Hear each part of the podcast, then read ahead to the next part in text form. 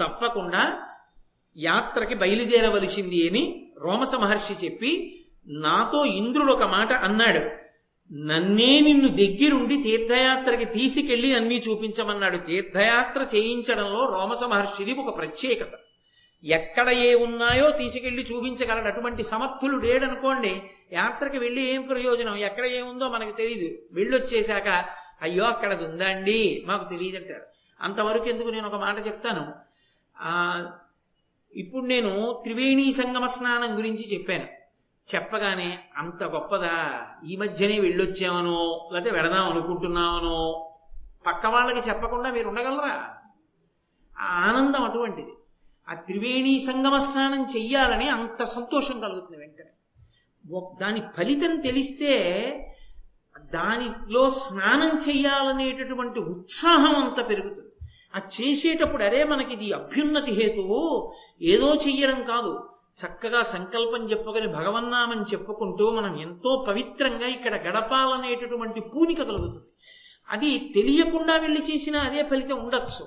కానీ తెలియకుండా వెళ్ళినప్పుడు తెలియకుండా చేసినప్పుడు ఆమూలాగ్రం తెలిసే అవకాశం ఉండదు. రోమస మహర్షి లాంటి వాడు దగ్గరుండి తీర్థయాత్ర చేయిస్తే ఎక్కడ ఏమున్నాయో చూసి అన్నిటినీ తెలుసుకుని రాగలిగినటువంటి సంతోషం వేరు కదూ. కాబట్టి నన్ను దగ్గరుండి తీసుకెళ్ళమని చెప్పాడు. ఇన్ని అస్త్రములు పొందిన కారణం చేత ఇవాళ అర్జునుడు పొందినటువంటి అస్త్ర వైభవము వలన కర్ణుడు అర్జునుని యొక్క శక్తిలో పదహారవ వంతుకి సరిపోడు. కాబట్టి కర్ణుడు ఏ అనుమానం లేకుండా అర్జునుని చేతిలో హతుడైపోతాడు. కర్ణుడి గురించి తలుచుకుంటేనే నాకు నిద్ర పట్టదన్నాడు ధర్మరాజు గారు. ఇప్పుడు ఆ కర్ణుడి గురించి నువ్వు ఆలోచించవలసిన పని లేదు. కాబట్టి నువ్వు సంతోషంగా బయలుదేరి తీర్థయాత్ర చెయ్యవలసింది అన్నాడు.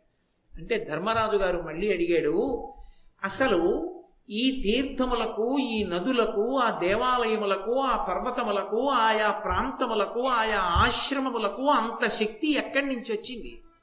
వెళ్ళి తొక్కితే కూర్చుంటే స్నానం చేస్తే తాగితే పడుకుంటే తిరిగితే దర్శనం చేస్తే భగవన్నామని చెప్తే అంత శక్తి ఆ ప్రదేశాలకు ఎలా వచ్చింది? భూమి అంతా ఒక్కటైనప్పుడు ఒక ప్రదేశానికి లేని శక్తి వేరొక ప్రదేశమునందు ఎలా పటమరించింది? ఇంత శక్తి ఆయా ప్రదేశములకు ఏ కారణం చేత వల- వచ్చిందో నాకు చెప్పవలసింది అన్నాడు. తప్పకుండా నీకు చెప్తాను నీకు చెప్పే ముందు ఒక విశేషాన్ని చెప్పవలసిన అవసరం ఉంది. నువ్వు నన్ను ఈ భూమండలంలో ఉన్న ప్రధానమైనటువంటి తీర్థముల గురించి చెప్పమన్నావు కదూ? ఇప్పటిదాకా నేను నీకు ఆ తీర్థముల గురించి చెప్పాను. అవి వినడం వల్ల వచ్చే ప్రయోజనం ఏమిటో తెలుసా? అనవచ్చ తీర్థసేవనమును కపిలా స్వర్ణ దానములు ఉగ్ర తపంబును చేయువానికి బోలునే పడయగ పేర్మి ఉభయలోక సుఖంబుల్ తీర్థయాత్ర చేయడం వల్ల ఎంత ఫలితం వస్తుంది అంటే అనవజ్య తీర్థసేవనమును ఆ తీర్థయాత్రకి వెళ్ళడం కపిలగోవుని దానం చేయడం బంగారాన్ని దానం చేయడం చాలా గొప్పగా తపస్సు చేయడం ఈ నాలుగిటిని సమానంగా చెప్పారు. కాబట్టి తీర్థయాత్రని తక్కువ చేయడానికి అవకాశం లేదు. తీర్థయాత్ర అంత గొప్పది. కాబట్టి ఆ తీర్థయాత్రకి నువ్వు తప్పకుండా బయలుదేరవలసింది. కాబట్టి నువ్వు యాత్రకి బయలుదేరు. అనగానే ధర్మరాజు గారు అన్నాడు నా దగ్గర ఉన్నటువంటి అనుచర వర్గంలో నన్ను అనుగమిస్తున్న వాళ్ళలో కొంతమంది సన్యాసులు ఉన్నారు కొంతమంది భిక్షాటన మాత్రమే చేసి కడుపు నింపుకునేటటువంటి నియమం ఉన్న వాళ్ళు ఉన్నారు వీళ్ళిద్దరినీ నాతో రావడానికి వీల్లేదని చెప్పి పక్కకి పంపించేస్తాను వెనక్కి మరలించేస్తాను. నేను నియమం తీర్థయాత్రలో కుదరకపోవచ్చు. అందుకని వాళ్ళని వెనక్కి మరల్చి నేను నా తమ్ముళ్ళు నా భార్య ధౌమ్యుడు మొదలైనటువంటి వాళ్ళు ఈ కామ్యక వనం నుంచి ఇంకొక మూడు రోజులు ఉంటాం ఇక్కడ. ఎందుకని? తీర్థయాత్రకు కావలసినవన్నీ సర్దుకుంటాం. సర్దుకుని బయలుదేరుతాం. మార్గశీర్షమాసం చివర తీర్థయాత్రలకు బయలుదేరుతామన్నాడు ధర్మరాజు గారు. ఎందుకని? మార్గశీర్షమాసం చివర సర్వోత్కృష్టమైన కాలం అది. ఉపాసనకి చిట్ట చివరది. అందుకే దాని పేరే మార్గశిరము అని మనం అంటాం. మార్గశీర్షము. మార్గమునకు చిట్ట చివరకి వచ్చినది. ఏమిటి చిట్ట చివర? ఏమిటి చిట్ట చివర అంటే దక్షిణాయనం అంతా ఉపాసనా కాలం. దక్షిణాయనం అంతా ఉపాసనా కాలం కాబట్టి దక్షిణాయనంలో ఉపాసన అంతా చేస్తే ఉత్తరాయణ పుణ్యకాలంలోకి ప్రవేశిస్తాడు. అంటే భగవంతుని యొక్క అనుగ్రహాన్ని పరిపూర్ణంగా పొందడానికి యోగ్యమైన కాలం ఆ కాలం. కాబట్టి అందుకే భోగి పండగ మకర సంక్రమణము అవన్నీ అప్పుడు వస్తాయి భోగి అన్న మాట రావడానికి కారణం అదే. భోగి రెండు రకములైన భోగములు జరుగుతాయి. ఒకటి వ్యవసాయదారులకు పంట అంతా చేతికి వస్తుంది కోతలు కోసి. అందుకని రైతు చాలా సంతోషంగా ఉంటాడు. పంట ఇంటికి వచ్చిందని పాయసాన్నం వండుకొని అమ్మవారికి నైవేద్యం చేస్తారు. లక్ష్మీదేవికి హోమం చేస్తారు ఆ కాలంలో. పాడి పంటలను ఇచ్చింది కాబట్టి. పశువులన్నిటికీ కూడా పాయసాన్నం వండి ప్రత్యేకంగా తినిపిస్తారు కనుమ పండుగ నాడు. అలాగే పసిపిల్లలకి పీడ పడితే పోవాలి అని రేగుపళ్ళతో భోగి పీడ తీసేస్తారు. వాళ్ళు ఉత్తర కాలమునందు చాలా భోగం అనుభవించడానికి కావలసినటువంటి తేజస్సు వారి ఎందు నిలబడాలి అని కోరుకుంటూ. ఆంతరమైన భోగి ఏమిటి? ఉత్తరాయణ పుణ్యకాలం వచ్చింది అనేటప్పటికీ మనమందరం కూడా భగవంతుని యొక్క అనుగ్రహాన్ని పరిపూర్ణంగా పొందడానికి యోగ్యమైనటువంటి కాలం. దక్షిణాయనంలో ఉపాసన చేసి చేసి చేసి చేసి ఉన్న కారణం చేత ఆ ఉపాసన యొక్క ఫలితమే ఉత్తరాయణ పుణ్యకాలమునందు కనపడుతుంది. అందుకే కళ్యాణకారకమై ఉంటుంది. అందుకే మార్గశిర మాసంలో ఏం చేశారు అంటే భాగవతంలో వ్యాసుల వారు చెప్పింది కాత్యాయని వ్రతం చేశారు. పరదేవతని ఆరాధన చెయ్యాలి. మార్గశిర మాసంలో చెయ్యవలసింది ఏది అంటే పార్వతీదేవి యొక్క ఆరాధనము పార్వతీదేవి పూజలు జరగాలి. మార్గశిర మాసంలో వచ్చేటటువంటి ఆర్ధ్ర నక్షత్రంలో తెల్లవారుజామున మూడు గంటల ముప్పై నిమిషాలకి శివాలయాల్లో అభిషేకాలు జరగాలి. యథార్థమునకు మార్గశీర్ష మాసమంతా కూడా పరమశివుడు పార్వతీదేవుల యొక్క ఆరాధనకు సంబంధించిన కాలము. అందుకే కాత్యాయని మహామాయే మహాయోగిన్యధీశ్వరి నందకోప సుతందేవి పతిమ్మే కురితే నమ అని వ్యాసుల వారు భాగవతంలో సంస్కృత మూలంలో చెప్తారు. వాళ్ళందరూ కూడా కాత్యాయని వ్రతం చేసి కృష్ణుణ్ణి పతిగా పొందుతామని చేసినటువంటి కాలము మార్గశీర్ష మాసం ఆ మార్గశీర్ష మాసంలో చేస్తే శీర్షము చివరకు వచ్చేసింది ఉపాసన. మార్గశీర్షం అయిపోతే పుష్యమాసం వచ్చేస్తుంది. పుష్యమాసంలో ఉత్తరాయణ పుణ్యకాలం ప్రవేశిస్తుంది. ఉత్తరాయణ పుణ్యకాలం ప్రవేశిస్తే పితృదేవతల దగ్గర నుంచి తరిస్తారు. చేసిన మంచి పనుల వలన దక్షిణాయనంలో చేసిన ఉపాసన వలన జీవి తరిస్తాడు. అది యోగ్యమైన కాలం కనుక బాహ్యమునందు కూడా అనుకూలంగా ఉంటుంది. చల్లగా ఉంటుంది. ఆరోగ్యం దేని వల్ల దెబ్బతింటుంది అంటే నీటి వలన దెబ్బతింటుంది. నీరెక్కువ శరీరం ఎప్పుడు అడుగుతుంది? వేడిగా ఉంటే అడుగుతుంది. దేవాలయ ప్రాంగణాలన్నీ రాతితో నిర్మింపబడి ఉంటాయి. మంచి వేసవకాలంలో యాత్రకు వెడితే ఇక ప్రతివాడు గుళ్ళో చెప్పులు వేసుకు తిరగడం మొదలు పెడతాడు. ఇక్కడ ఇచ్చట చెప్పులు వేసుకు తిరగరాదు అని బోర్డులు పెట్టవలసిన అవసరం వస్తుంది. ఎందుకని? చెప్పులతో వెళ్ళకపోతే కాళ్ళు కాలుతాయి. ఒక్కొక్క దేవాలయానికి ప్రధాన ద్వారం దగ్గర నుంచి లోపలికి వెళ్ళడానికి ఎంతో దూరం నడిచి వెళ్ళవలసి ఉంటుంది. ఒకనకొకప్పుడు మండు వేసవిలో శ్రీకాళహస్తిలో నేను దర్శనానికి వెడితే ప్రధాన ద్వారం దగ్గర నుంచి కాళహస్తీశ్వరుడి ఆలయం లోపలికి వెళ్ళి బయటికి వచ్చేటప్పటికి నా కాళ్ళు ఇంతంత బొబ్బలు ఎక్కిపోతే నేను నాయన ఉన్నటువంటి విడిది వరకు కూడా నడవలేక బొబ్బలు చితికిపోతాయని పక్కన ఉన్నటువంటి వేరొక ప్రాంగణంలో గది తీసుకుని సాయంకాలం వరకు ఉండి వాటికి ఏదో నూనె రాస్తే అవి కొంచెం పగిలిపోతాయేమో అనుకుంటే నా మిగిలిన యాత్ర కొంత తగ్గించుకుని నేను కాలికి గుడ్డలు కట్టుకుని రైలు ఎక్కవలసి వచ్చింది. వేసవి కాలంలో చేసేటటువంటి యాత్రకి ప్రతిబంధకం ఉంటుంది. పైగా వేసవి కాలంలో చేస్తే వడగాట్టు అకస్మాత్తుగా ఆరోగ్యం పాడవుతుంది. వేసవి కాలంలో యాత్ర చేస్తే శరీరం నీరు ఎక్కువ పుచ్చుకొని అతిసారాది వ్యాధులు ప్రబలుతాయి. ఆ నీరు సరి అయింది కాకపోతే అన్ని ప్రాంతాలలో నీరు శరీరం అంగీకరించదు. చల్లగా ఉంటుంది కాబట్టి అది ఎక్కువ నీరు అడిగేది కాదు కాబట్టి సాత్వికమైన ఆహారాన్ని శరీరం జీర్ణం చేసుకుంటుంది కాబట్టి ఎక్కడ పడుకున్నా ఓ దుప్పటి కప్పుకు పడుకుంటే చాలు నిద్ర పడుతుంది కాబట్టి అన్ని విధాల వాతావరణం ఆనుకూల్యతని పొంది ఉంటుంది కాబట్టి మార్గశిర మాస చివరి రోజులలో మహానుభావుడైనటువంటి ధర్మరాజు గారు యాత్రకి బయలుదేరారు. యాత్రకి ఎప్పుడు బయలుదేరాలో ఎలా వెళ్ళాలో కూడా భారతాన్ని చదువుకుంటే అసలు తీర్థయాత్ర ఎలా చెయ్యాలి అన్నది అర్థమవుతుంది. తీర్థయాత్రలు చేసేవాళ్ళు మహాభారతంలో అరణ్య పర్వాన్ని చదువుకుని తీర్థయాత్ర చేస్తే ఎక్కువ ఫలితం వస్తుంది. మేము ఎక్కడికి వెళ్ళాలండి అని అడగక్కర్లేదు వీటిలో ఏదో తీర్థం ఎంచుకుని వెళ్ళవచ్చు. వెళ్ళేటప్పుడు ఎలా వెళ్ళాలో ఎవరితో వెళ్ళాలో కూడా తీర్థయాత్ర అర్థమైపోతుంది. భార్యను వదిలేసి వెళ్ళిపోకూడదు. మా ఆవిడ ఇంట్లో ఉంటుందండి నేను వెళ్ళిపోతానండి అనో లేకపోతే మా ఆయనకి ఖాళీ లేదు నేను వెళ్ళిపోతానండి అనుకో అనో అనకూడదు. ఇద్దరూ కలిసి తమ పితృదేవతల్ని తరింప చేయడానికి ఒండరులు కలిసి తీర్థయాత్ర చెయ్యాలి. తీర్థయాత్ర కూడా చేయకపోతే కలిసి ఆ దాంపత్యానికి నమస్కారం. కాబట్టి వెంటనే ఆ కొన్ని వేల మంది బ్రాహ్మణులు ఉన్నారు కదా చుట్టూ.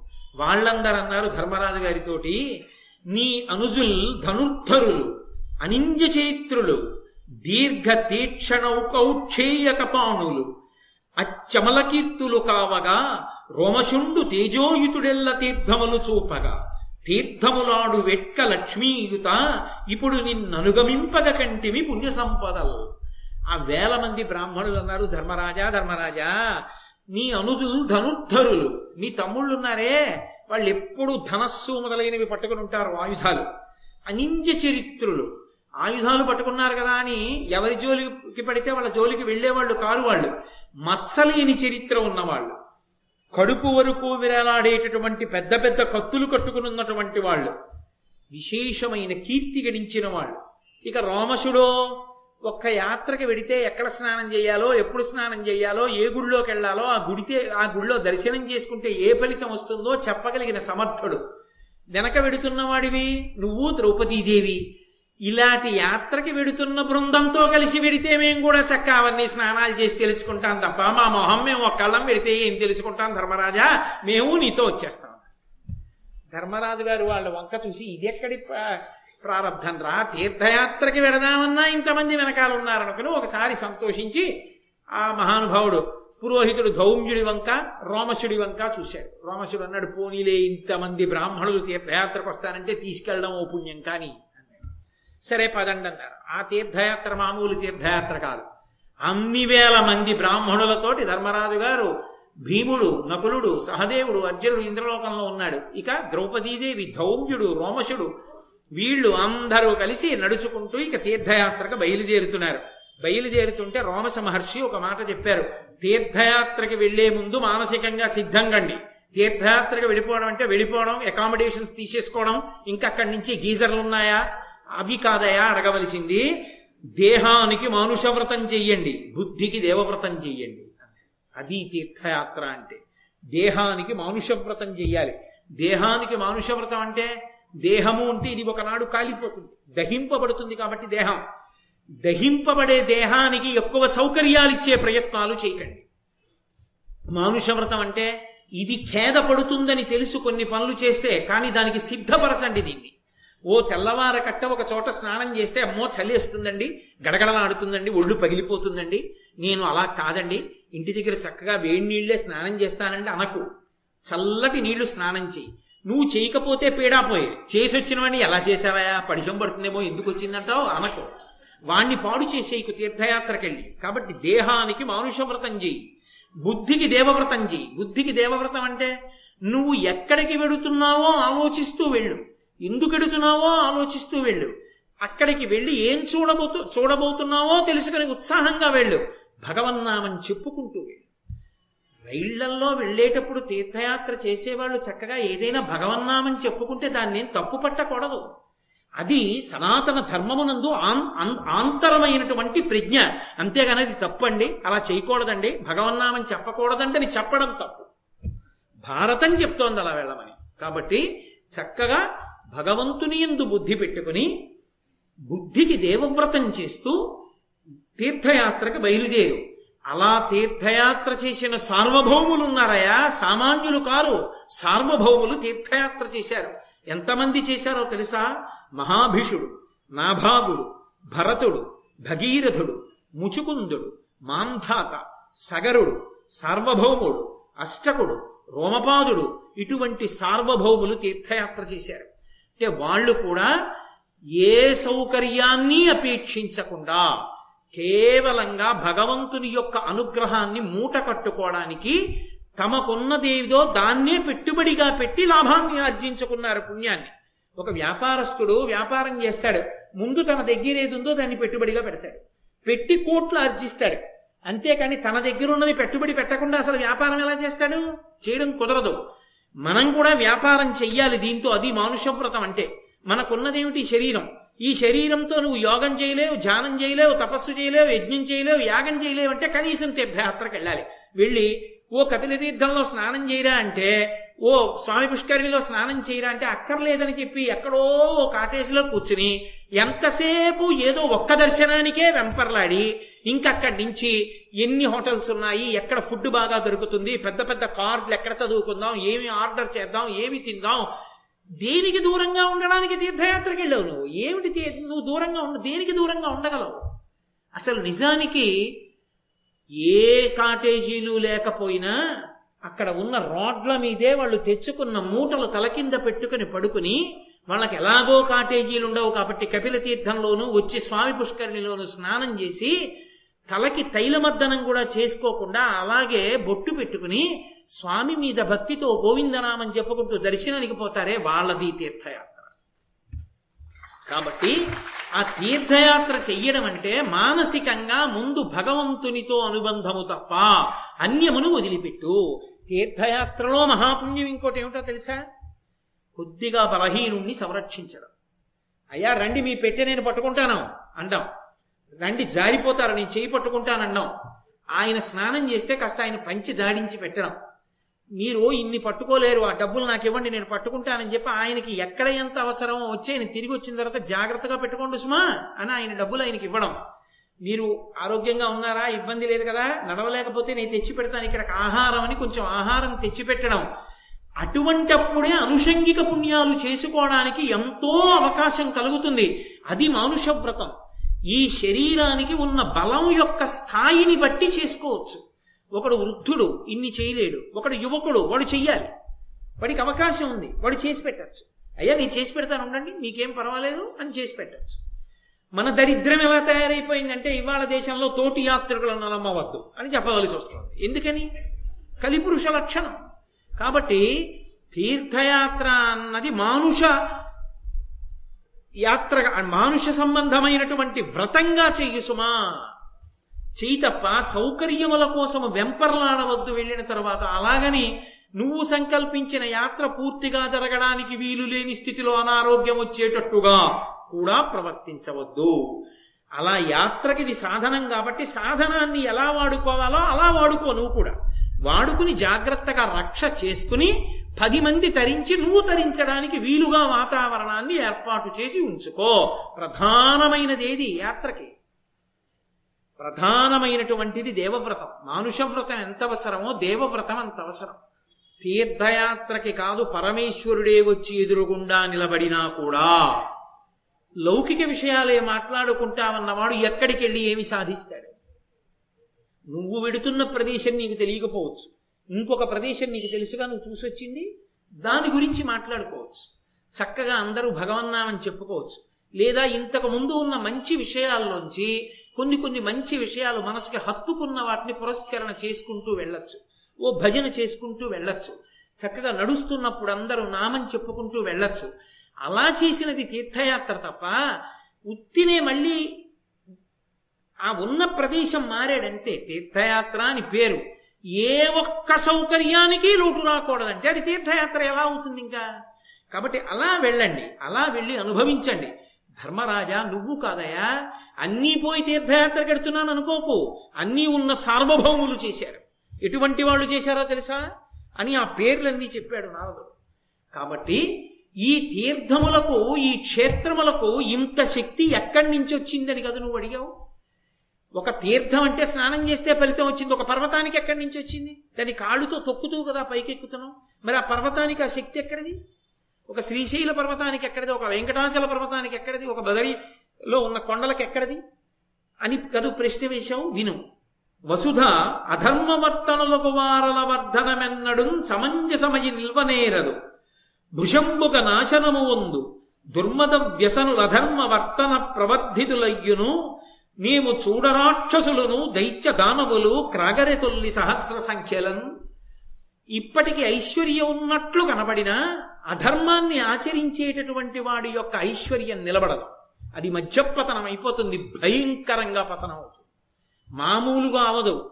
అక్రమంగా ఆర్జించి తీసుకొచ్చినటువంటి ధనం వెళ్ళిపోయేటప్పుడు ప్రశాంతతనిచ్చి వెళ్ళదు.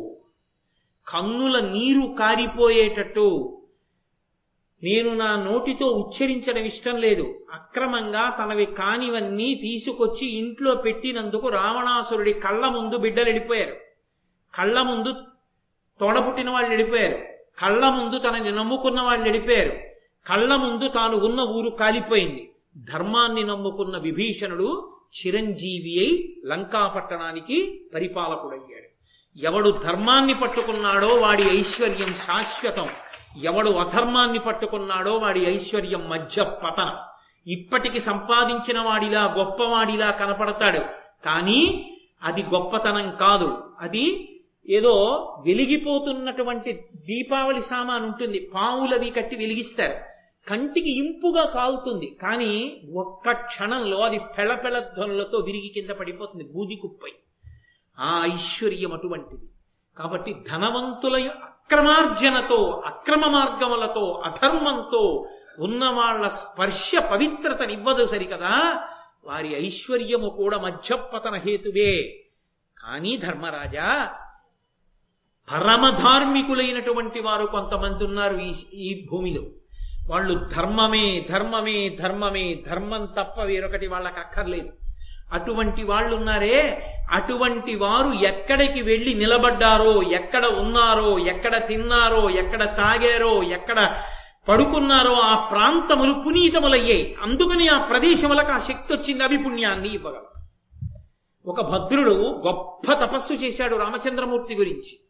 ప్రత్యక్షం అయ్యాడు శ్రీ మహావిష్ణువుగా. కాదు నాకు రాముడిగా రా అన్నాడు. అంటే మహానుభావుడు రామచంద్రమూర్తిగా రావడానికి ఆయన విష్ణువుగా చతుర్భుజుడై ఉన్నవాడు ఆయుధాల్ని పట్టుకోవడంలో ఆయనే తత్రపాటు పడ్డాడు భగవంతుడు. వామాంకస్థిత జానకీ పెరిల సత్కోదండ చక్రంచోద్భకరేణ బాహుయుగళే శంఖం శరం దక్షిణే బిభ్రాణం జలజాతపత్రనయనం భద్రాద్రి మూర్ధ్నిస్థితం కేయూరాది విభూషితం రఘుపతిం సౌమిత్రియుక్తం భయే ఆ భద్రాద్రి ఆ కొండ మీద కాలు పెట్టడం చాలు. ఆ భద్రాద్రి మీద నిలబడడం చాలు. అది ఆయన శిరస్సు. ఆయన తల మీద మనం నిలబడుతున్న నిజానికి కానీ అంతటి పరమభాగవతోత్తముడు కనుక నా తల మీద వెలియమన్నాడు కనుక మనం ఆయన తల ఎక్కిన కొండెక్కినందుకు పుణ్యం. ఒక్కొక్క కొండకి పుణ్యం ఎందుకు వచ్చిందంటే అంతటి భాగవతోత్తములు అక్కడికి వెళ్ళారు కనుక. వెళ్ళి నిలబడ్డారు కనుక కూర్చున్నారు కనుక పడుకున్నారు కనుక ఆ ప్రాంతములకు అంత శక్తి వచ్చింది. ఒకప్పుడు రమణులు శరీరంతో ఉన్నారు అక్కడ. ఉన్నారు కాబట్టి ఇప్పటికీ రమణాశ్రమంలో నెమలి పాముని చంపదు పాము కుక్కని కాటేదు కుక్క పిల్లిని చెనకదు పిల్లి ఎలకని పట్టదు కుక్క మనిషిని తరపదు అన్నీ కలిపి సహజీవనం చేస్తూ అంత ప్రశాంతంగా ఉండగలుగుతున్నాయి. ఒక్కొక్కరి తపశ్శక్తి అలా ఉంటుంది. ఎప్పుడో త్రేతాయుగంలో ఉన్నటువంటి ఋష్యశృంగ మహర్షి యొక్క తపశ్శక్తికి సంబంధించిన ప్రకంపనలు కలియుగంలో శంకర భగవత్పాదులు ఇది తపోభూమి అని నిర్ణయించి ఇంత ప్రశాంతతకి ఆలవాలమని శృంగగిరి పీఠాన్ని నిర్ణయం చేశారు. అంటే ఒక్కొక్క మహాత్ముడి యొక్క తపశ్శక్తికి సంబంధించినటువంటి తరంగములు యుగాలు దాటిపోయినా ఉండిపోతాయి. అందువల్ల వచ్చిందయా శక్తి తప్ప పర్వతం పర్వతంగా నది నదిగా ఇచ్చేటటువంటి శక్తి కాదు. ధర్మాత్మల యొక్క స్పర్శ వలన అంత శక్తి పొందింది. దేవతలు ధర్మవర్తులు కావన అభివృద్ధి పొంది ఘనమగు నిత్య శ్రీ విభవాన్వితులైరి. ధరణీ వల్లభ ఉన్నవారు నిరుపమ శక్తి దేవతలు ఎప్పుడూ భోగంతో ఉంటారంటే వాళ్ళు ధర్మాన్ని నమ్మి ఉంటారు. అందుకే వాళ్ళు అంత ఐశ్వర్యాన్ని పొంది నిలకడతో ఉండగలిగారయా లోకం చేత నమస్కరింపబడుతున్నారు. కాబట్టి ధర్మమే ఆశ్రయించదగినటువంటిది. అందుకే దేవతలు ఋషులు ఆశ్రయించిన ప్రాంతములు కనుక అవి అంత గొప్పగా మనకి అనుగ్రహాన్ని ఇవ్వగలుగుతున్నాయి. బాగా గుర్తుపెట్టుకో ఒక మనిషి అభివృద్ధిలోకి రావాలి అంటే ఆ అభివృద్ధి కారకమైనటువంటివి ఈ భూమండలంలో మూడే ఉన్నాయి ధర్మరాజా. ఈ మూడే ఏ వ్యక్తినైనా వృద్ధిలోకి తీసుకొస్తాయి. మొట్టమొదటిది తీర్థయాత్ర. తీర్థయాత్ర మనిషి అభ్యున్నతికి కారణము. రెండు యజ్ఞము. మూడు విప్రుల ఆశీస్సు. ఈ మూడు కూడా ఒక మనిషి అభ్యున్నతిలోకి రావడానికి హేతువులై ఉంటాయి. కాబట్టి తప్పకుండా వెళ్ళు. గయాక్షేత్రాన్ని మాత్రం మరిచిపోకు. మళ్ళీ చెప్పాడు గయ గురించి. మన కోసం చేసుకునేవి మిగిలినవి. మన కోసం పితృదేవతల కోసం కూడా చేసేది గయ. సరవి నధూతరజ ప్రియపుత్రుండు గయుడును రాజర్షి క్రతువులిందు బ్రహ్మ సరంబన బరగంగ చేసే ఆతని యజ్ఞంబులందు సకల జన భుక్త శేషాన్న శైలంబులిరువది ఏనగు సంఖ్యతా నిరుగనయ్యే. తత్కృత క్రతు బహు దక్షిణా సంఖ్యయు ఉడు సికథా సంఖ్యయును ఎరుగగాదు జనులకు.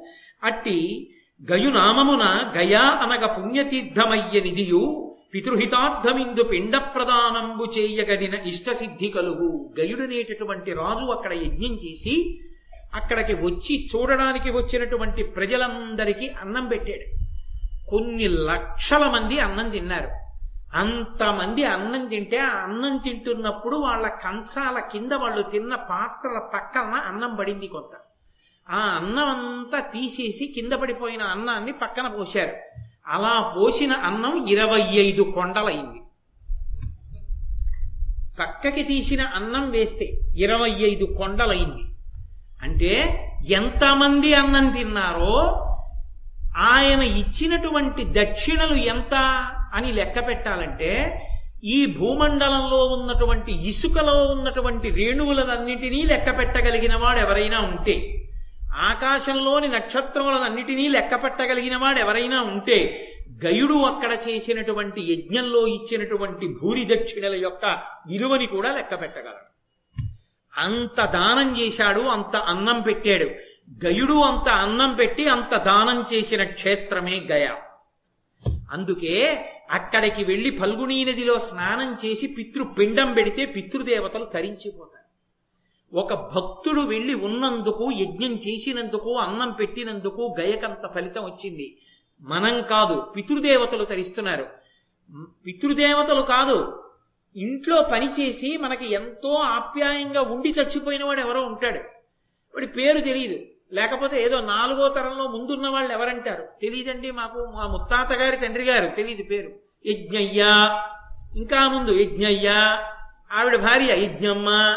ఎంతమంది పేర్లు తెలియకపోతే అంతమందికి యజ్ఞయ్య యజ్ఞమ్మ అని పేరు పెట్టి చేయించేస్తారు. చేయించేసి ఆ రావి చెట్టు కిందకి తీసుకెళ్ళి అడుగుతారు తరించారా మా వాళ్ళని? బ్రాహ్మణ వాక్కుగా చెప్పిస్తారు తరించారు. కాబట్టి అంత గొప్పది గయాక్షేత్రం గయకంత గొప్పతనం రావడానికి కారణం అది.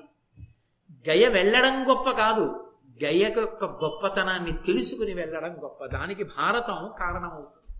అందుకే భారతం చదవండి అనడానికి దేవాలయ ప్రాంగణంలో భారతం చెప్పండి అనడానికి కారణం అది. ఇన్ని క్షేత్రాల పేర్లు ఇన్ని తీర్థాల పేర్లు ఇంతమంది సార్వభౌముల పేర్లు ఇన్ని ఎక్కడ పలకబడుతున్నాయో ఆ దేవాలయ ప్రాంగణం పునీతమైపోతుంది. విన్న వాళ్ళందరూ అంత శక్తిని పొందుతారు. కాబట్టి నీకు ఈ సందర్భంలోనే ఒక మాట చెప్తున్నాను ధర్మరాజా. ఇప్పుడు నేను చెప్పినటువంటి క్షేత్రాల పేర్లు తీర్థాల పేర్లు మహాభారత ప్రవచనం జరుగుతుండగా ఆరణ్య పర్వం జరుగుతుండగా విన్నవాళ్ళు ఎవరున్నారో మహాభారతాంతర్గతంగా ప్రవచనంలో విన్నవాళ్ళందరికీ కూడా వీళ్ళందరూ ఈ తీర్థముల ఎందు స్నానము చేసిన ఫలితం వేసేస్తారు. అందుకని నేను ఇన్ని తీర్థములు ఇన్ని క్షేత్రములు వీటి వైభవాన్ని పూసగుచ్చినట్టు నీకు చెప్పడానికి కారణమది. అది అది ఆరణ్యపర్వం. అందుకు భారతం చదువుకోండి భారతం వినండి అంటారు కారణం అందుకు. అందున ప్రత్యేకించి తల్లిదండ్రుల శరీరాన్ని విడిచిపెట్టిన సంవత్సరంలో సంవత్సరంలో భారతం వినండి అని చెప్తారు. కారణం ఏమిటంటే ఈ ఫలితానికి భారతం విన్నందుకు పితృదేవతలు తరిస్తారు.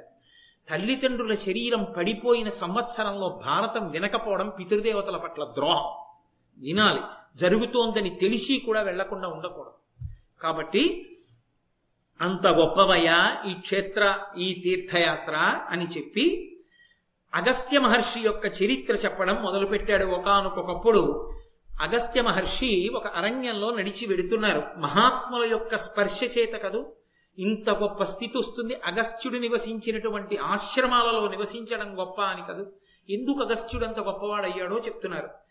ఆయన ఒక అరణ్యంలో నడిచి వెడుతుంటే చిగురుటాకుల్ని పట్టుకుని తలకిందులుగా వేలాడుతూ తపస్సు చేస్తున్నారు కొంతమంది. చిగురుటాకుల్ని కొమ్మల్ని కాదు.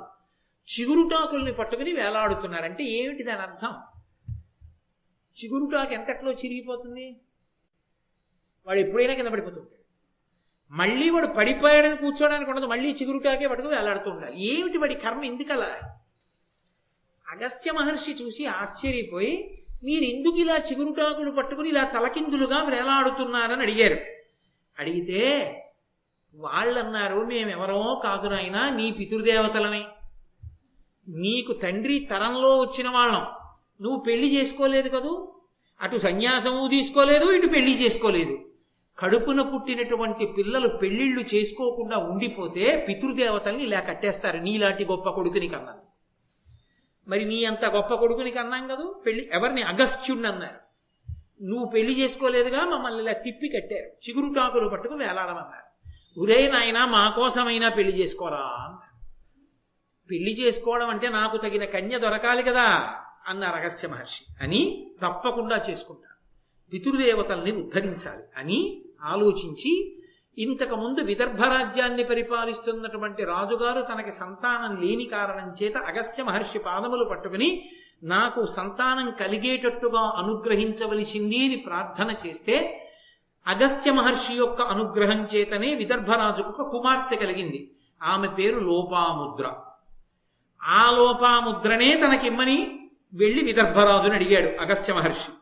అడిగితే విదర్భరాజు అనుకున్నాడు నారలు కట్టి కూరల కూరల నిశంబుగనుగ్రవనంబులో తపోభారమునన్ కృషుండైన బ్రాహ్మణుడీ లతాంగి పిండ్లి. నరలు కట్టి కూరల నిశంబుగ ఉగ్ర తపంబులో తపోభారము దాల్చియుండుమని పంపకమిన్నక ఉండనిచ్చుని. ఈయన ఎప్పుడూ తపస్సు చేసుకుంటూ ఎక్కడో ఆశ్రమంలో కూర్చుని ఏవో దొరికినటువంటి దుంపలు తేనె కాయలు పళ్ళు తింటూ జీవితాన్ని గడుపుతుంటాడే ఏ భోగాలు కోరుకోడు కదా. ఇలాంటి వాడికిచ్చి లేకలేక పుట్టిన పుట్టిన కూతురు లోపాముద్రని వివాహం చేస్తే రేపు నేను ఎలా తపస్సు చేస్తున్నానో అలా నువ్వు తపస్సు చేస్తూ నాకు సహాయం చెయ్యమని జట కట్టుకోమని నారచీరలిచ్చి కందమూలాలు తినమని పర్ణశాలలో ఉండమని అంటాడు కదా నా కూతురు బాధపడదా అని తండ్రి బెంగబెట్టుకున్నాడు ఆమె పేరు లోపాముద్ర.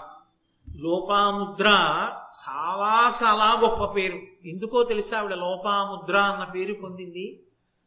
ఆమె ఏది చేసినా మీరు లోపము చెప్పలేరు. శ్రీనాథుడు భీమఖండం భీమపురాణం చేస్తే అందులో వ్యాఖ్య చేశాడు ఈ లోపాముద్ర అన్న నామానికి. ఆమె ఏది చేసినా ఇలా కాకుండా ఇలా చేస్తే బాగుండేదని ఎవ్వరూ అనడానికి వీలు లేకుండా ఏ పనినైనా చెయ్యగలిగిన తల్లి కనుక ఆమెకి లోపాముద్ర. ఏ లోపం ఉండదు ఆవిడ చేసిన పనికి. అందుకే ఇంకా అగస్త్య మహర్షి హైగ్రీవుడి దగ్గర లలితాదహస్రనామ స్తోత్రాన్ని ఉపదేశం పొందుతుంటేనే లోపాముద్రార్చిత. ఆవిడ లోపాముద్ర పూజ చేసేసింది కూడా లలితాపరాభట్టారికి అంత గొప్పది ఆ తల్లి. కాబట్టి ఇప్పుడు ఆ లోపాముద్ర తండ్రి దగ్గరికి వచ్చింది నాన్నగారు మీరు ఎందుకు బెంగ పెట్టుకుంటారు? నిష్కారణంగా నాకు సంతోషం అటువంటి మహర్షిని వివాహం చేసుకోవడం. కాబట్టి నన్ను ఆయనకి ఇచ్చి వివాహం చేయండి అని. ఆయనకిచ్చి వివాహం చేసేశాడు అగస్త్య మహర్షి. ఆవిడ్ని తీసుకుని పర్ణశాలకు వెళ్ళిపోయాడు. చక్కగా ఆయన జపం చేసుకుంటున్నాడు తపస్సు చేసుకుంటున్నాడు అమర్చవలసినవన్నీ వేళపట్టును అమర్చి పెడుతోంది. అలా ఎన్నో సంవత్సరముల కాలం గడిచిపోయింది. వాళ్ళిద్దరి మధ్య లౌకికంగా ఉండేటటువంటి దాంపత్య జీవనం లేదు. ఆయన తపస్సు చేస్తుంటాడు ఆమె అమరుస్తుంటుందండి. అంత పవిత్ర జీవనం గడుపుతున్నారు. ఒక రోజు ఎందుకో అగస్త్య మహర్షి లోపాముద్ర వంక చూశారు. ఆయనకు అనిపించింది అరే నా భార్య కదా ఏ భార్యకైనా ఓ కోరిక ఉంటుంది. తన భర్తనే తన కొడుకుగా పొందాలి అని కోరుకుంటుంది భర్త తేజస్సుని భార్య మాత్రమే భరించాలని కోరుకుంటుంది తప్ప అన్యుల ఎందది నిక్షేపింపబడేది కాదు. కాబట్టి ఈమె నా నా వలన నా రూపాన్ని కొడుగ్గా పొందాలని అనుకుంటుందిగా భార్యగా చాలా కాలమైందే వివాహం చేసుకుని నేను తపస్సులో ఉండిపోయాను అని దగ్గరికి పిలిచి నీ కోరికేమి అని అడిగాడు.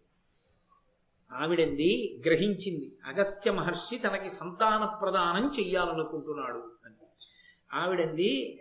పతి పత్ని ప్రజార్థముగా ధృతి పడయుట ఎందుకలయదియ అయినను నన్నతి రుచిరాంబర భూషాన్విత చేసి మన ప్రియంబు నిర్మింపుదయం నేను ధన్యురాల్ని. నాకు సంతానం కటాక్షించాలి అని మీరు మనసులో అనుగ్రహం చేశారు. కానీ నాదొక చిన్న కోరిక. ఇది తపోభూమి. ఇది ఆశ్రమవాసం. నాకు ఒక కోరిక ఉంది. ప్రహృష్టమైన మనసుతో ఉన్నప్పుడే కదా సత్సంతానం కలుగుతుంది. చీనీ చీనాంబరములు విశేషమైనటువంటి ఆభరణములు నేను పెట్టుకుని ఉండగా నేను సంతోషంగా అటువంటి అలంకారాలతో ఉండగా మీరు నాతో సంగమిస్తే ఉత్తముడైన కుమారుణ్ణి వంశానికి పేరు తెచ్చేవాణ్ణి కనాలని నాకు కోరికగా ఉంది. తప్పకుండా. నీకు అటువంటి ఐశ్వర్యాన్ని సమకూరుస్తానని తన తపశ్శక్తి చేత సృజించగలడు. ఈ పాటి ఐశ్వర్యానికి తపశ్శక్తిని వృధా చేయడం ఎందుకు? ఏ రాజుని అడిగితే ఇవ్వడని. లోపాముద్ర ఆశ్రమంలో ఉండు నేను వెళ్ళి తీసుకొస్తానని ఆయన శృతరువుడు అనబడేటటువంటి రాజు దగ్గరికి వెళ్ళి నాకు విశేషమైనటువంటి ఐశ్వర్యము బంగారు పల్లకి కొన్ని వేల గోవులు చీనీ చీనాంబరములు ఆభరణములు భూషణములు అన్నీ కావాలి ఆయన వెంటనే కోశాగారానికి అధికారిని పిలిచి ఇంత దానం చేయడానికి మన దగ్గర ఉందా? అన్నాడు. వెంటనే అగస్త్య మహర్షి అన్నారు నాకు దానం చేయడం వల్ల నువ్వు ఇప్పటి వరకు ఎవరిని కాపాడుతున్నావో వాళ్ళని కాపాడడంలో లోటు రాకూడదు. అగస్త్యుడికి ఇచ్చాను కదండి అందుకని మీకు తక్కువ చేశాను అనకూడదు సుమా. నీ దగ్గరున్న వాళ్ళని పోషిస్తుండగా నాకంత ఇవ్వడానికి ఉందా ఉంటే లేకపోతే లేదు. లేదని చెప్పి నేనేం బెగబెట్టుకోను అది ధర్మం అంటే. అది ధర్మం అడగడం అంటే. అంటే ఆయన అన్నాడు వెంటనే కోశాధికారిని పిలిచి ఇంత ఉందా? అని అడిగాడు. ఆయన లెక్కలు చూసి అన్నాడు మనకి ఎంత వస్తోందో అంతా ఖర్చు అవుతోంది మన దగ్గర నిలవ ఉండదు అన్నాడు. అంటే ఆయన నిలవ ఉంచుకోడు. ఎందుకు నిలవ ఉంచుకోడు? నిలవ ఉంచుకుంటే భోగాలను అనుభవిద్దాం అనిపిస్తుందేమో. ప్రజలకి ఖర్చు పెట్టాలి. అందుకని వచ్చింది వచ్చినట్టు ఖర్చు పెట్టేస్తున్నాడు. నా దగ్గర నిలవలేదు అన్నాడు. ఏం బెగ్గబెట్టుకో నువ్వురా నీకు కొంత ఇప్పిస్తా. నాతో రా అది ఆయన ఔదార్యం. నీకని ఉంచుకోవట్లేదుగా నాలాంటి వాడివే నువ్వు అంతఃపురంలో ఉన్నా. కాబట్టి పద ఇద్దరం పెడదాం శృత ఆ వెంటనే శృతరువుడు కూడా బయలుదేరాడు. అగస్త్యుడు శృతరువుడు కలిసి వేరొక రాజు దగ్గరికి వెళ్ళారు. ఆయన పేరు భ్రధనశ్వుడు. ఆయన దగ్గరికి వెళ్ళి మళ్ళీ ఇదే కోరిక కోరాడు. ఆయన అన్నాడు ఇదే కోరిక కోరితే మరి ఆయన కూడా ధార్మికంగా ఇవ్వాలి కదా. మళ్ళీ ఆయన కోశాధికారిని పిలిచి లెక్కలు అడిగాడు అడిగితే ఆయన అన్నాడు మనకు ఎంత వస్తోందో అంతా అయిపోతోంది అన్నాడు అయితే నీ దగ్గర పుచ్చుకోను. నీకు లేదు నాతో రా నీకు ఇప్పిస్తాను. ఇప్పుడు ఆ ఇద్దరు రాజుల్ని కూడా తీసుకుని త్రసదస్యుడు అనే మూడో రాజు దగ్గరికి వెళ్ళాడు. ఆయన్ని ఇదే అడిగాడు. ఆయన చూసన్నాడు నా దగ్గర అంతే పరిస్థితి అన్నాడంటే అంత ధార్మికంగా పరిపాలించాడు వెంటనే అగస్త్య మహర్షి అన్నారు నువ్వు నాతో రా నీకు ఇప్పిస్తాను. ముగ్గురం నలుగురం కలిసి పెడదాం మీరు ముగ్గురు రాజులు బ్రాహ్మణుడిని నేను నలుగురం కలిసి ఐశ్వర్యం సంపాదిద్దాం పదండి అంటే అందులో రాజులు అన్నారు ఇలా మనం ఏ రాజు దగ్గరికి వెళ్ళినా ఇదే చెప్తారు. ఎందుకని అందరూ అంత ధార్మికులే. ఇల్వలుడను ఒకడు ఉన్నాడు అరణ్యంలో. వాడి దగ్గర విశేష ధన సంపత్తి ఉంది వాడు. అధార్మికంగా సంపాదించి దాచేశాడు. ఎవరికీ పనికి రాకుండా. ఆ ఇల్వలుడి దగ్గర తీసుకుందాం పదండి. మీకే సాధ్యం అవుతుందండి. అంటే గబగబా ఆ అరణ్యంలో ఇల్వలుడు ఉన్న ప్రదేశానికి వెళ్ళారు. విడితే ఆ ఇల్వలుడు వెంటనే అగస్త్య మహర్షిని చూసి అయా పితృకార్యం చేయాలి. ఆ రోజుల్లో బ్రాహ్మణులకు కూడా మాంసం వండి పెట్టేవారు. ఆ యుగంలో. కాబట్టి పితృకార్యం అయితే మాంసం పెట్టాలి. కానీ కలియుగంలో మాంసం తినకూడదు బ్రాహ్మణుడు. అందుకే మాంసానికి ప్రత్యామ్నాయం గారే విను. తప్ప తద్దినం పెడితే మాంసం పెట్టమచ్చని కోటేశ్వరాలు చెప్పారండి అనద్దు. కలియుగంలో లేదు మాంసాహార భక్షణం బ్రాహ్మణుడికి కేవలము మినువే దానికి ప్రత్యామ్నాయం. గారె మాత్రమే పెడతారు. కాబట్టి ఆయన అగస్త్యుణ్ణి పిలిచి అయ్యా మీరు వచ్చారు మా పితృకార్యం మీరు రావలసిందన్నాడు. అంటే సరేనని ఈయన భోజనానికి వెళ్తున్నాడు రాజులు వస్తున్నారు. రాజులు అన్నారు వాడితో చాలా ప్రమాదం ఉండోయ్ వాడితో ఒక పెద్ద కథ ఉంది వీళ్ళ తమ్ముడు ఉన్నాడు వాతాపి అని. ఈ ఇల్వలుడు ఒకనకొకప్పుడు ఒక బ్రాహ్మణుడు వస్తే ఆయనకి భోజనం పెట్టాడు.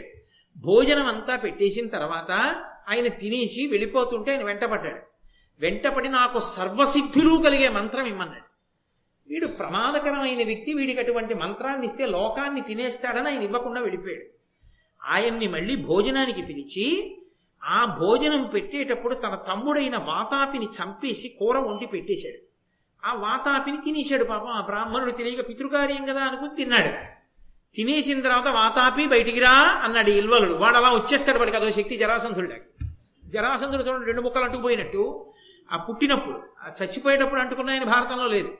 కాబట్టి ఆ వాతాపి బయటకు వచ్చేసేవాడు. పొట్ట చీరుకుపోయేది? ఆ వచ్చిన వాడికి వాడిని తినేసేవారు ఇద్దరు అన్నదమ్ములు కలిసి. కాబట్టి తినేస్తాడయో అగస్త్య మహర్షి ఐశ్వర్యం ఆడ దేవుడు మన్ని తినేస్తాడు జాగ్రత్త అన్నారు. మీకెందుకు బెంగ పెట్టనివ్వండి అన్నీ పెట్టేశారు అగస్త్య మహర్షికి శుభ్రంగా తినేశాడు. ఈయన పొట్ట మీద చెయ్యేసుకుని ఉత్తరాపోసనం బట్టి లేస్తూ లేస్తూ జీర్ణం జీర్ణం వాతాపి జీర్ణం అంటారు ఈ ఇల్వలుడు మంచి బ్రాహ్మణుడు దొరికాళ్ళే భలే పొట్టిగా కుదిమట్టంగా బాగున్నాడు అగస్త్యుడు పొట్టిగా ఉంటాడు అని. బాగా దొరికాడు అనుకుని వాతాపి వాతాపి బయటికి రా అన్నాడు. ఇంకెక్కడ వాతాపి జీర్ణం అయిపోయాడు అన్నాడు అగస్త్య అందుకే ఇప్పటికీ చంటి పిల్లలకి పాలు పడితే పొట్ట మీద చెయ్యేసి జీర్ణం జీర్ణం వాతాపి జీర్ణం అంటుంటారు తల్లులు అందులో ఏ జీర్ణం కాని పదార్థం ఉన్నా నీకు జీర్ణమైపోవుగాక. అగస్త్య మహర్షి అనుగ్రహం నీకు కలుగుగాక. కాబట్టి వెంటనే హడిలిపోయాడు విల్వలుడు. అమ్మ బాబోయ్ ఇతనెవరో సామాన్యుడు కాడురా బాబోయ్ అని. అప్పుడు ఆ ఇల్వలుడితో అడిగాడు ఈ రాజవరులతో నేను ధనార్థినై వచ్చితి నీకు ద్రవ్యంబు కలుగుటెరిగి.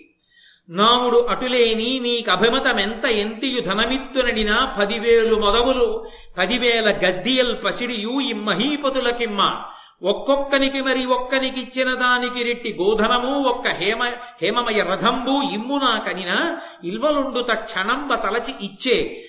అయ్యగస్త్యు చెప్పినంత ధనంబు ముగ్గురు మహీపతులకు కరము నిమ్మి. వెంటనే అగస్త్య మహర్షి అన్నారు ఆ ఇల్వలుడు భయపడిపోయాడు కదూ? భయపడిపోయి అయ్య బాబో ఇదేటి మా తమ్ముడిని తినేశాడు ఈయన జీర్ణమైపోయిందని మీకేం కావాలి చెప్పండి అన్నాడు. నీ దగ్గర చాలా డబ్బు ఉందని నాకు అర్థమైంది తెలిసింది అందుకు వచ్చాడు నేను అడిగినంత నువ్వు ఇవ్వాలన్నాడు. తప్పకుండా ఇచ్చేస్తానన్నాడు. ఎలాగో కొట్టి తెచ్చి దాచినవేగా అన్నిని? ఇచ్చేస్తానన్నాడు. ఏమిమ్మంటావు? అంటే ఆయన అన్నాడు నాకు వీళ్ళకి రాజులు నాతో వచ్చారు ముగ్గురు. ఈ ముగ్గురు రాజులకి ఒక్కొక్కళ్ళకి పదివేల ఆవుల చప్పున ఇయ్యి. దానితో పాటుగా పదివేల బంగారు గణ్యాదాలు ఇయ్యి. అంటే దానికి ఒక మానిక కొలత. ఇంత పదివేల గణ్యాదాల బంగారం ఇరవై వేల గోవులు చప్పన ముగ్గురు రాజులకి ఇచ్చేశాడు. నీకేమిమ్మంటారన్నాడు వాళ్ళకి ఎంత ఇచ్చావో రెట్టింపు నాకు ఇయ్య అంటే ఇరవై వేల గోవుల్ని ఇరవై వేల కన్యాదాల బంగారాన్ని అగస్త్యుడికి ఇచ్చాడు.